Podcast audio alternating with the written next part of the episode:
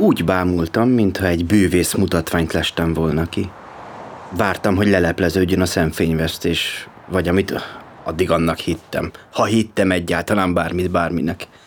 Vagyis gondoltam el, hogy a látvány mögött van egy másféle értelem.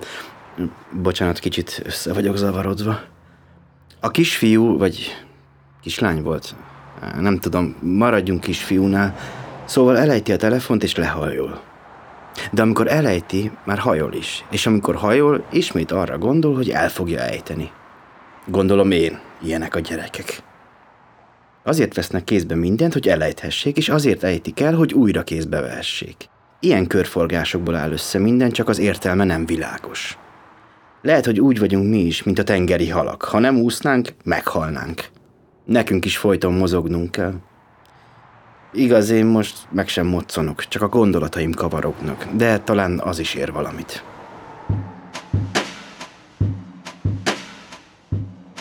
November 12-e volt csütörtök délután fél kettő előtt pár perccel, amikor megálltam a gyalogátkelő hely előtt, mert a jelző lámpa pirosan világított. Hogy hol? Mindegy, bárhol lehettem volna. Csak annyi számított, hiszen ennyit érzékeltem csupán a világból, hogy egy gyalogátkelő hely előtt állok. Egy zebra előtt, de valamiért nem szeretem zebrának nevezni, mintha komolytalan lenne. Méltatlan ahhoz, hogy kimondjam, zebra. Akkor már inkább gyalogátkelő hely. Igaz, ettől meg rögtön úgy érzem magam, mint egy közlekedési rendőr vagy egy kressz oktató. Jobb szó nincs, ez van. Nem mindig segítenek a szavak. Tehát álltam ott és bámultam magam elé, elképesztően fáradt voltam, már nem is tudom miért. A maszkban folyton bepárásodott a szemüvegem, lopva lehúztam egy kicsit az orrom hegyéről, aztán mielőtt még valaki rám szólhatott volna, ismét vissza. A világ ritmusa hirtelen erre a pár mozdulatra redukálódott. Szusszantam egyet, bepárásodott a szemüvegem, leúztam a maszkot, a pára lassan eltűnt, visszahúztam a maszkot, majd szusszantam egy újabbat, és minden kezdődött előről. Úgy próbálom most ezt elmondani, olyan pontosan, mint egy rendőrségi vallomást. Mintha én lettem volna a térfigyelő kamera a gyalogátkelő helyen. Sőt, annál is precízebben, mert egy kamera nem reflektál, nem fog fel semmit, nem érti meg, nem is gondolja végig a dolgokat, csak rögzíti egyetlen nézőpontból. Én viszont egy érző, lélegző, gondolkodó kamera voltam. Ami igaz néha bepárásodott. Minden esetre azt szerettem volna elmondani pontról pontra, hogy mi volt ez a jelenet. Tehát álltam ott, a lámpa pirosan világított szemközt, a maszkomat igazgattam, fáradtam, amikor ez a gyerek, ez a Jack is kisfiú elejtette a telefont. Alig volt hangja, mintha hirtelen felpult volna alatt a járda, csak egy tompa puffonás és a földön hevert a fehér készülék. Eleve nem is tudom, minek volt a fiúnál. Nem nézett rajta videót, nem telefonált, nem fényképezett, az égvilágon semmit sem csinált vele azon kívül, hogy egyszer csak elejtette. Aztán rögtön lehajolt érte, és a lámpa ekkor zöldre váltott. Az anyja bizonyára valami másra gondolt, ahogy mondani szokták, máshol járt fejben. Hirtelen tett egy lépést, ahogy a lámpán megjelent a zöld alak.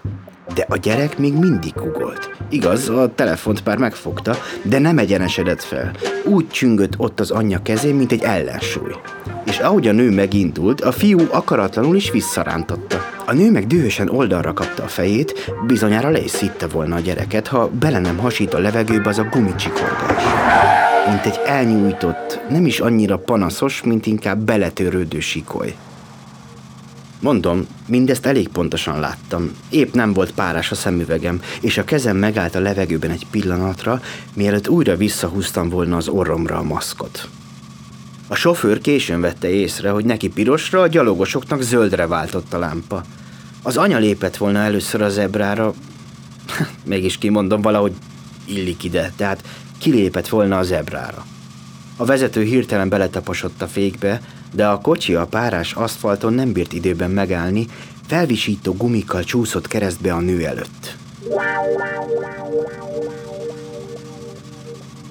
Ennyi történt. Ezt szerettem volna elmondani, hogy ne tűnjön úgy, senki nem vette észre.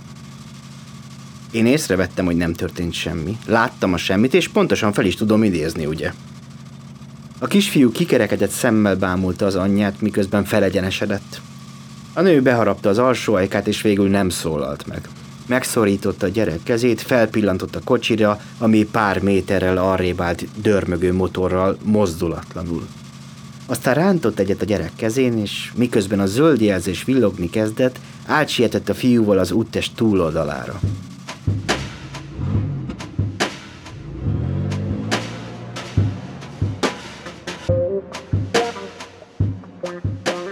Mondom, nem történt semmi. Mindent láttam. Egy darabig még ott maradtam a gyalogátkelő hely mellett, és a maszkomat igazgattam, mert folyton bepárásodott a szemüvegem.